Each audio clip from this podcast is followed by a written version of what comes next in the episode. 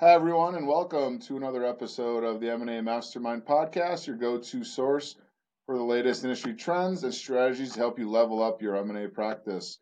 I am your host, Nick Olsen, Managing Director of Cornerstone International Alliance. Uh, here we bring in masterminds who are experienced, knowledgeable, and gracious enough to share how they have succeeded in the world of M&A. I'm really excited about today's guest. Um, she hails all the way from Prince Edward Island in uh, Atlantic Canada. Um, she started her career as a chartered professional accountant with a focus on business valuations. Um, she has since transitioned to mergers and acquisitions and is a partner with Confederation M&A in Prince Edward Island, Canada, which is also a member of Cornerstone International Alliance. Her father started his own crane service business, which is still run by the family today. I hear that she spends a lot of time in an ice rink watching her son play a lot of hockey, um, and then also puts in a lot of time at work. Uh, please welcome my guest today, Trisha Mossey. Trisha, welcome. Thanks, Nick. You did a little bit of digging there, I guess, on me. I did. I did. I got a little help from one of your partners who shall not be named. No, that's funny. Yeah, no, thanks for having me. I'm really excited to be here. Great. Yeah, I'm really, really excited to have you on here uh, today. And so let's dive in. Um, today we're going to talk about, you know, you guys are based in Canada, um, and you've been a partner of Cornerstones for two to three years, kind of in that range. Um, you know, time flies when you're having a lot of fun, right? Mm-hmm. And so, um, you know, we, you know, there's some differences, right, from Canadian M&A to the U.S. to Europe, Europe, and you know, other places in the world. And so, really, what I want to draw, you know, on today is, you know, what what does the M&A landscape look like in, in Canada? Like, what should our listeners know about doing deals or how you guys do deals in Canada? You know, I imagine there's a lot of U.S. listeners here that, you know, might be looking at buyers in Canada, or maybe they have a buy side that's looking to get into the Canadian market that, you know, someone's looking to sell that maybe, you know, someone like you guys would have a, as a client. And so, you know, my objective today is just to help everyone understand and kind of lay the land of what what mergers and acquisitions looks like in Canada, um, and just uh, and hopefully and you know talk about that and and you know kind of have those aha moments with our listeners, like oh maybe maybe I should be looking for buyers in Canada or vice versa, and you know because I think there's a lot of good opportunities. I know you hit on that in, you know in a minute, but I think there's a lot of great things happening you know by you guys. So First and foremost, um, tell us about Confederation M&A. Um, let us know all the details. Yeah, sure. So, uh, Confed M&A or Confederation M&A, um, we kind of spun out of a local accounting firm here in Prince Edward Island. And for um, for anybody that may not know about Prince Edward Island, PEI for short, um, we're a small island in Atlantic Canada. We're the smallest province in Canada, and um, so there's a an accounting firm here in the capital city called Charlottetown that um, kind of saw, I think, what was going on in other parts of the world and and also in their own community, where M and A firms from other areas were coming in and doing deals here, and they kind of thought, geez, I think we should be playing in this realm a little bit and and launching kind of a division of their firm um, to help their clients was kind of their idea. And uh, that was around 2008, 2009. And uh, what's kind of spun out of a little idea out of a boardroom, I think, has turned into uh, a company with about eight advisors. And we're now across PEI, which we kind of consider our, our main hub, but we have offices as well in Nova Scotia, New Brunswick, and most recently in Ottawa and Ontario. So um, it's really grown over the years, and it's interesting. I've been with the firm, I've been with Confed M&A uh, I started in 2013, so I'm I'm into my 10th year now, and um, it's it's incredible the growth we've seen from deal size to the staff, um, and uh, just how the business has evolved from us kind of chasing business into the door to a lot of referral based business, and um, yeah, it's it's been a really fun journey, and and we see uh, the Canadian market. I know we'll get into it a little bit here, but we see a lot of growth potential, and um, I don't see the growth stopping anywhere here soon. Mm-hmm. So, um, kind of take us back to 2023 because I want to I want to talk mostly about you know current state and future state. But you know, overall, not only for your own firm but for the Canadian market in general, like high level, what was what was 2023 like? Yeah, um, for us, it was busy. It was our biggest year as far as deal volume. We closed 17 deals in 2023. Congratulations. Um, yeah, it was great. Um, very exciting year for Confed M&A, and we're now a, kind of a full year into our Ottawa office, which is also exciting. Um, and I think the Canadian market as a whole has just it's it's a busy market. There's a lot of deals at play, and it's a little bit maybe counter to what we're hearing from uh, you know industry reports and even some other cornerstone firms at our last conference were saying that things may have a little bit slowed down um, from 2023 into 20. Yeah, I would echo that because I was in that conference with you, and uh, we had mm-hmm. talked about a lot of deals being pushed back, you know, from end of 23 into 2024, the first part of the year, and 17 deals. Wow, that's uh that's a that's a great year, and I would say I would venture to guess, you know, probably close to the top of, you know, our our our, uh, our all of our firms in CIA. Um, so we'll find out as um, mm-hmm. we're all kind of tabulating our end of year results right now, and but 17 is a big number, so congratulations on that. And so, um, you know, shifting into 2024, I guess you know what does the first quarter look like uh, from your perspective as far as deal flow goes? Yeah, it's it's good. Um, we've got a couple in line here to close in the next couple weeks, and uh, our pipeline of deals kind of you know getting to the market. Um, either in due diligence or getting to the market or kind of that early stage, which we call kind of the estimate value or pricing stage, it's been busy. And, um, you know, there's just, I think we're, we're ripe for a lot of transition in Canada. And, um, and we're really seeing that where people are starting to explore what's the value of my company? Am I at a position where I can retire? Is it going to give me enough money to retire? Or um, maybe I've been in this business for so many years and I'm looking to make a change and I'd like to evaluate where that would leave me and would I have enough money to get into my next venture or do something totally different. It's it's just been it's been a very interesting um, ride here in Canada lately, and just some stats on it. Um, there was a, a report done, I think it was early 2023, and uh, they're saying that 75 to 80 percent of Canadian small businesses will be looking to change hands in the next 10 years. Um, and only, I think it was 10%, maybe even less than 10%, have an actual succession plan in place. So there's a lot of change going to happen in Canada. There's a lot of small businesses. A huge portion of our economy is made up in small business. And that fits well into our firm size where we're dealing with the lower to mid market. So uh, we're expecting uh, I, I, would say all M&A um, firms and advisors across Canada will be very busy over the next 10 years. Why do you think that is that a lot of these business current business owners in the next 10 years are looking to exit? Like what's going on there that's um, causing them to, to look to sell their companies? It's the mass age of baby boomers.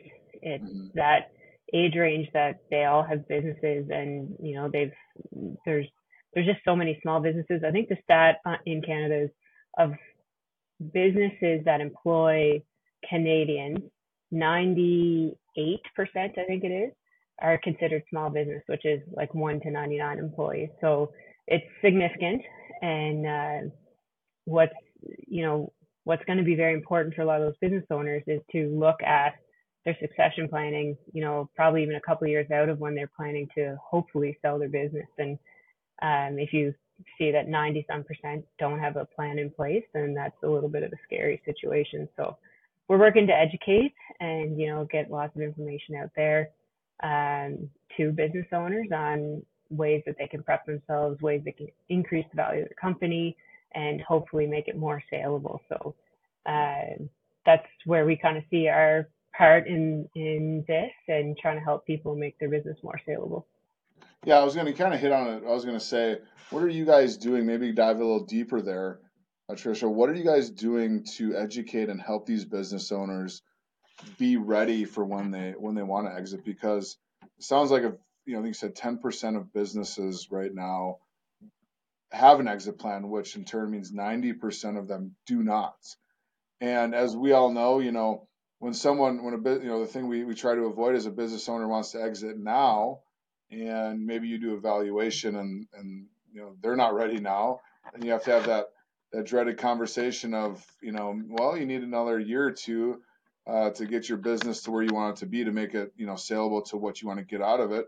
I guess, what are you guys doing, you know, to, to educate and, and help those business owners understand that? Sure. Yeah, that's a great point. And to give an example, in a business I sold, um, the, our firm sold in 2023, uh, the owners of that business actually approached me probably two or three years ago, and I had done a valuation for their company, and uh, or a, an estimate of value pricing analysis for their company, and and what they found in that is okay. Here's a few things we can tweak in our business to actually make it more in the price range where we would be happy to sell and uh, they they did that.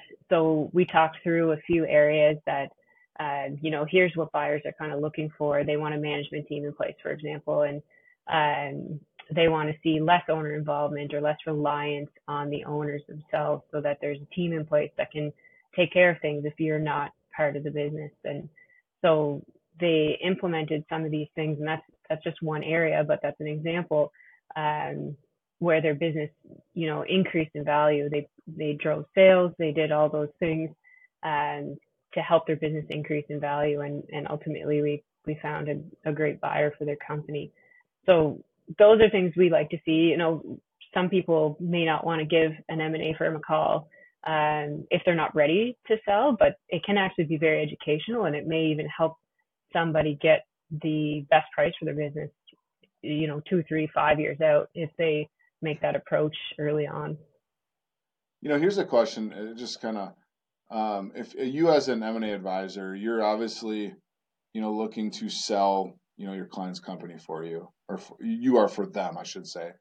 Um, but as an M and A advisor, you know, what is what is your pitch to clients that, you know, aren't ready to sell, and you know, helping them understand you know what they need to do um, and then how and how you can work with them because a lot of times you know it's really hard uh, to find you know business owners ready to sell businesses ready to sell and we're here and we're going to sell this thing right now. That's very very odd you know probably you know the exception to the norm right?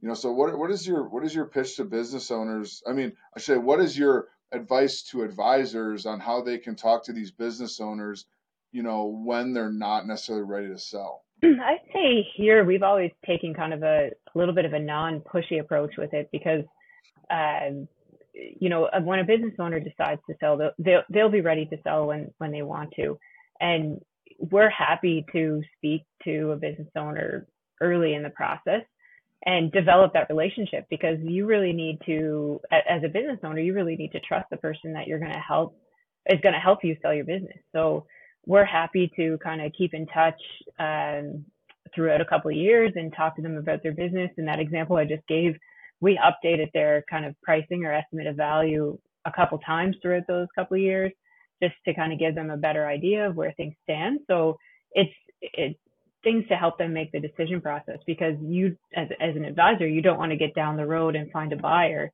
and then have the seller say, "Oh, I'm not interested in selling now." You want to make sure that they're ready. So uh, there's there's no reason why we would rush somebody to market. Um, and the flip side to that is also true that sometimes you'll see businesses that the owner has waited too long. Um, and maybe they've taken the foot off the gas a little bit. They're getting tired. They're not really working on their business. And you might see sales start to kind of come down and profits start to come down. And that, that's a really tough place to be to sell your business. So you kind of want to hit that peak point um, where you see sales are moving up, profits going in the right direction, and uh, that'd be the optimal place to be when you're trying to sell your company. But I really feel like you can't push somebody across that line. They really have to be there, and you have to develop that trust with them. Um, that you know you're you're working on their behalf for their best interest, and that's really what we try to do here. Now, when when there's a business owner not ready to sell now, or they're you know whether it's them or the business isn't ready to be sold. Um, what kind of cadence do you guys follow to keep in touch with them, to keep them updated, kind of to make sure they're they're on track to to meet where they need to be when they want to be there?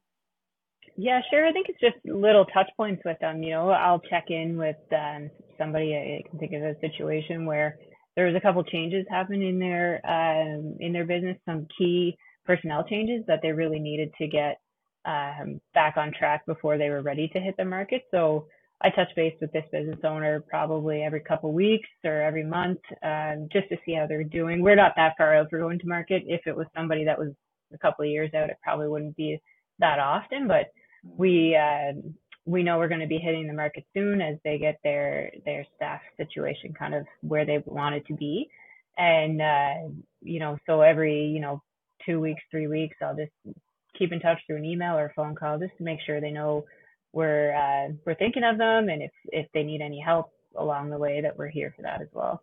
Yeah, yeah, very. Um, and so our you, you talked about companies in you know a couple of years away, but right now or in the last year and looking forward, um, you know, are companies being sold and you know are they being sold for you know for good multiples, multiples that business owners are kind of accepting right now, or is it you know kind of under what what business you know what you're seeing as far as value goes?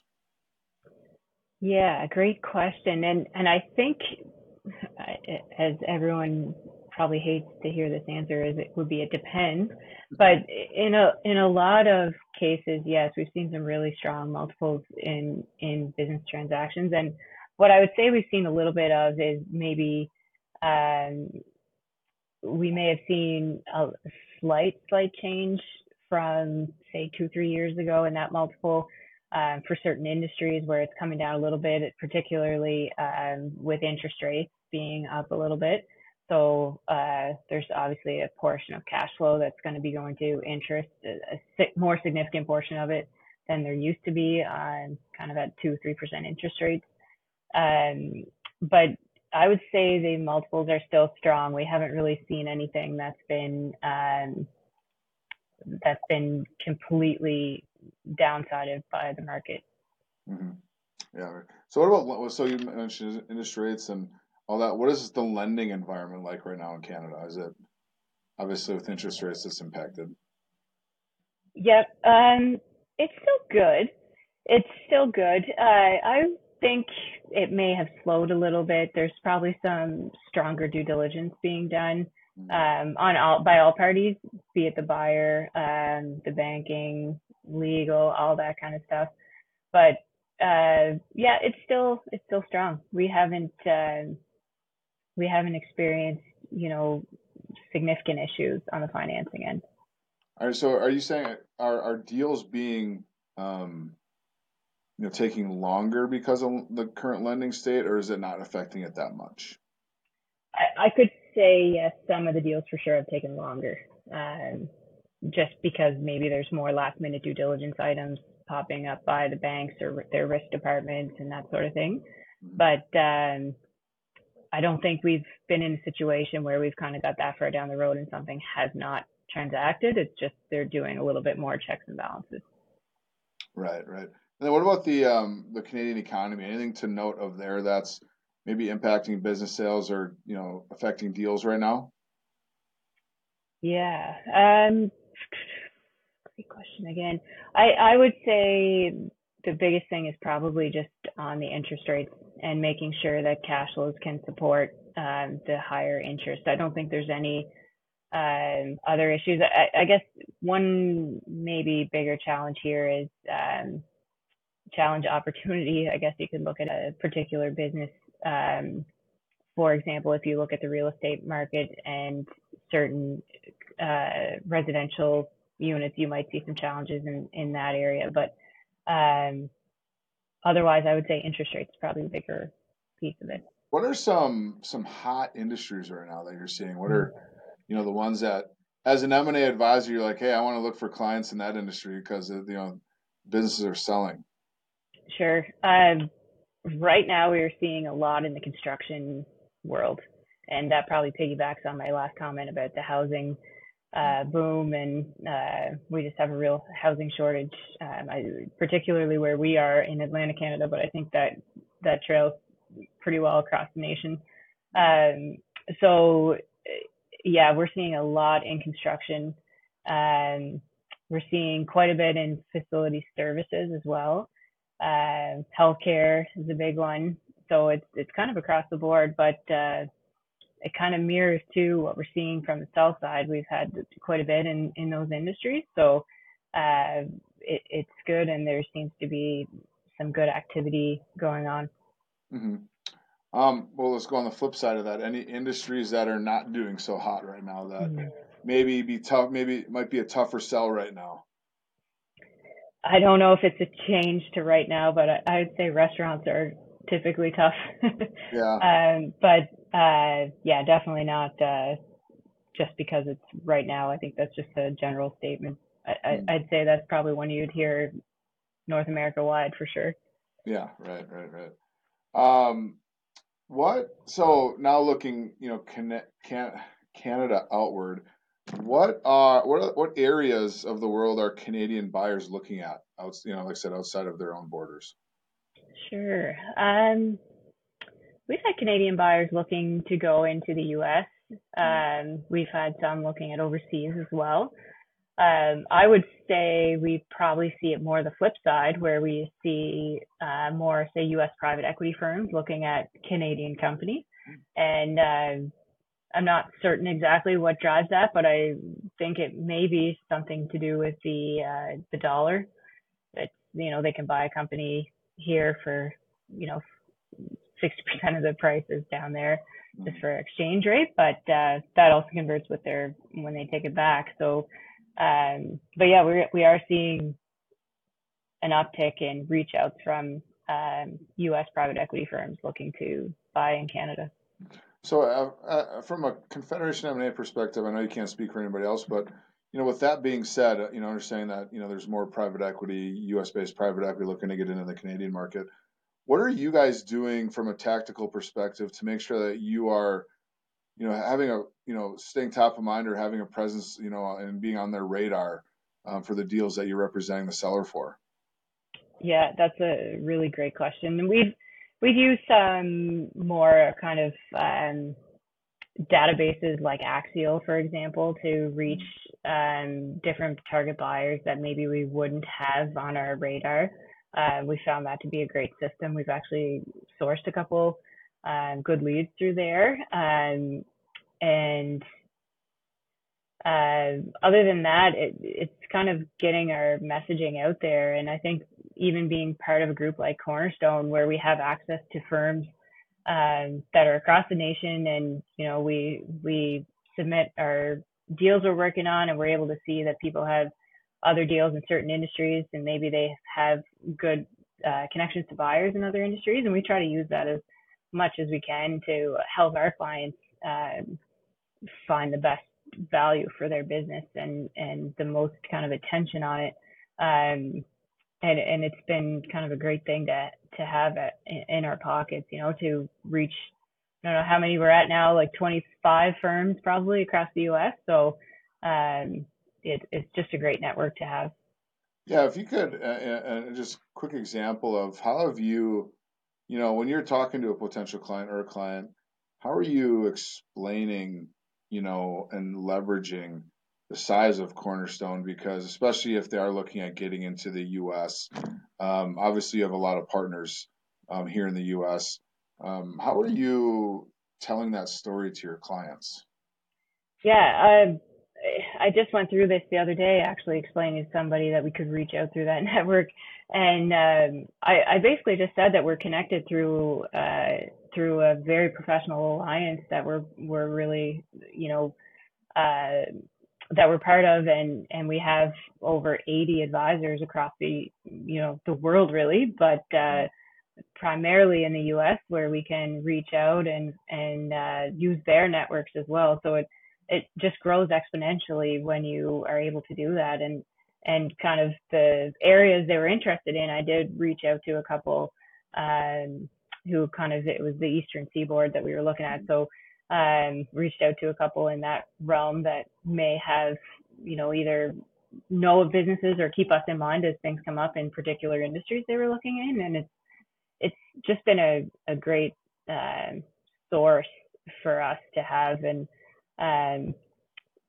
you know not not particularly as as the pitching it to clients but um, in this industry it can be a little bit I'll use the word lonely. I don't know if that's the right word but um, for many years um, we had looked for something like this where we could kind of piggyback ideas or kind of compare um, challenges, if you will, or or mm-hmm. things that to see if oh geez, how are other firms doing this? And it's just so nice to have a network of uh, firms where you're not really directly competing and you can help each other out um, and you know source information. And it's pretty incredible how open everybody is with how they operate their firms and um, how we can learn from one another. And it's it's just been such a great source for us and um, you know, we we are kind of wondering why we didn't look into something like this sooner.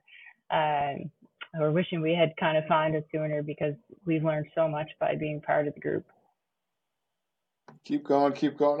do you like that, do you?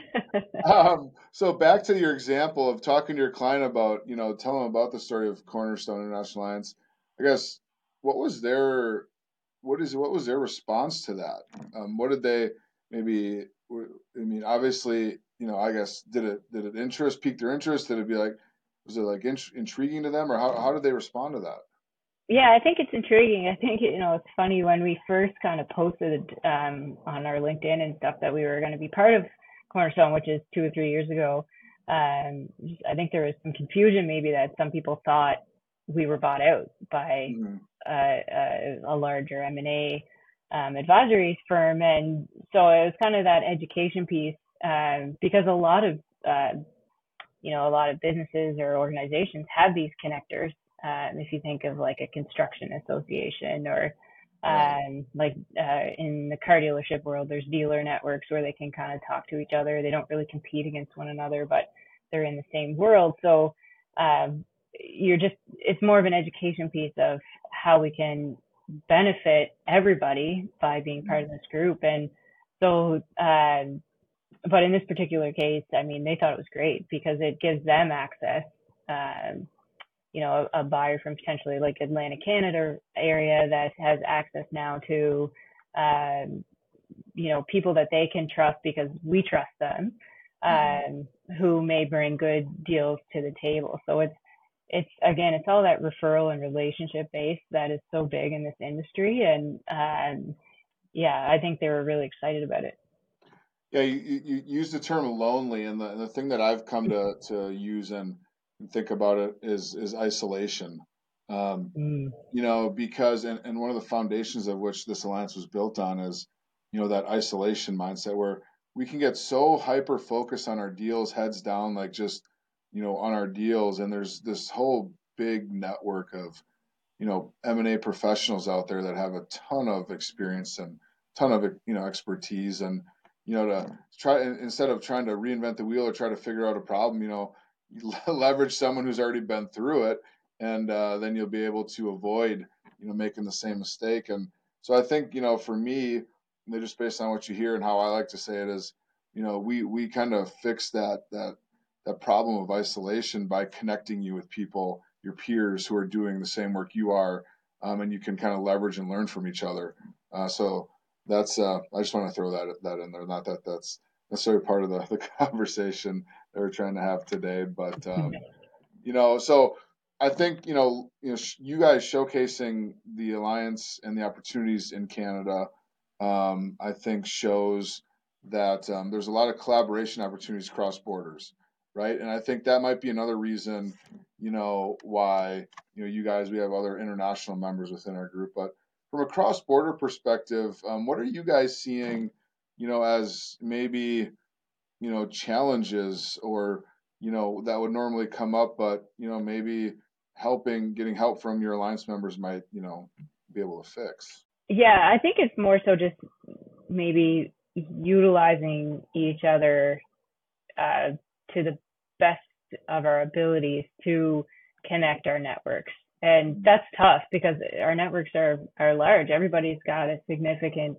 network and there's you know there's only so much time in the day and everybody's very very busy. So i think uh, the best thing we can be doing is helping everybody within the alliance close their deals. So if if we have uh, buyers or sellers in certain industries and we know that so and so also has you know the other side of the deal in in their kind of pipeline then maybe finding a way to make sure we're connecting on that. And and i think to some degree we're doing it and there's always ways we can be improving and that's really what our alliance is about is you know trying to be better all the time and trying to have uh, you know be better for our clients and how can we help each other out? Because effectively at, at the end of the day it's just going to help our clients. So um, I, I think I think we're doing it and I think there's probably room for improvement on that too and um, I know you know uh, you know there's there's certain firms you probably become closer with within the alliance if you kind of see similarities and you may it, it might be easier to pick up the phone and talk to them a little bit more and um or, or and it could be just proximity of your uh, geography where where your your deals are and that sort of thing. So i i think we're doing it but i think there's always room for improvement. Well like anything else the more you put into it the more you're going to get out of it right? So yeah if you're willing to collaborate and you're taking the initiative to collaborate, you're going to develop deeper relationships. You're going to build that rapport and trust with those people, and you're going to naturally gravitate towards those firms because you have those relationships. You know, we would.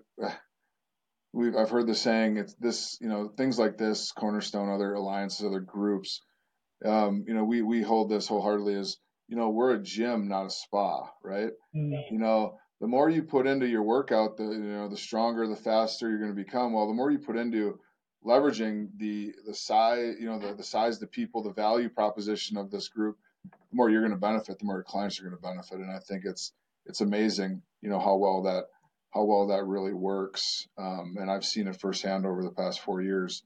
Here, that um, you know that is that is very true, and that is the foundation of what this group has been built around. Um, and I think uh, kind of echoing what you're what you're saying there. Um, yeah. But um, you know, kind of shifting back to the Canadian, you know, market right now.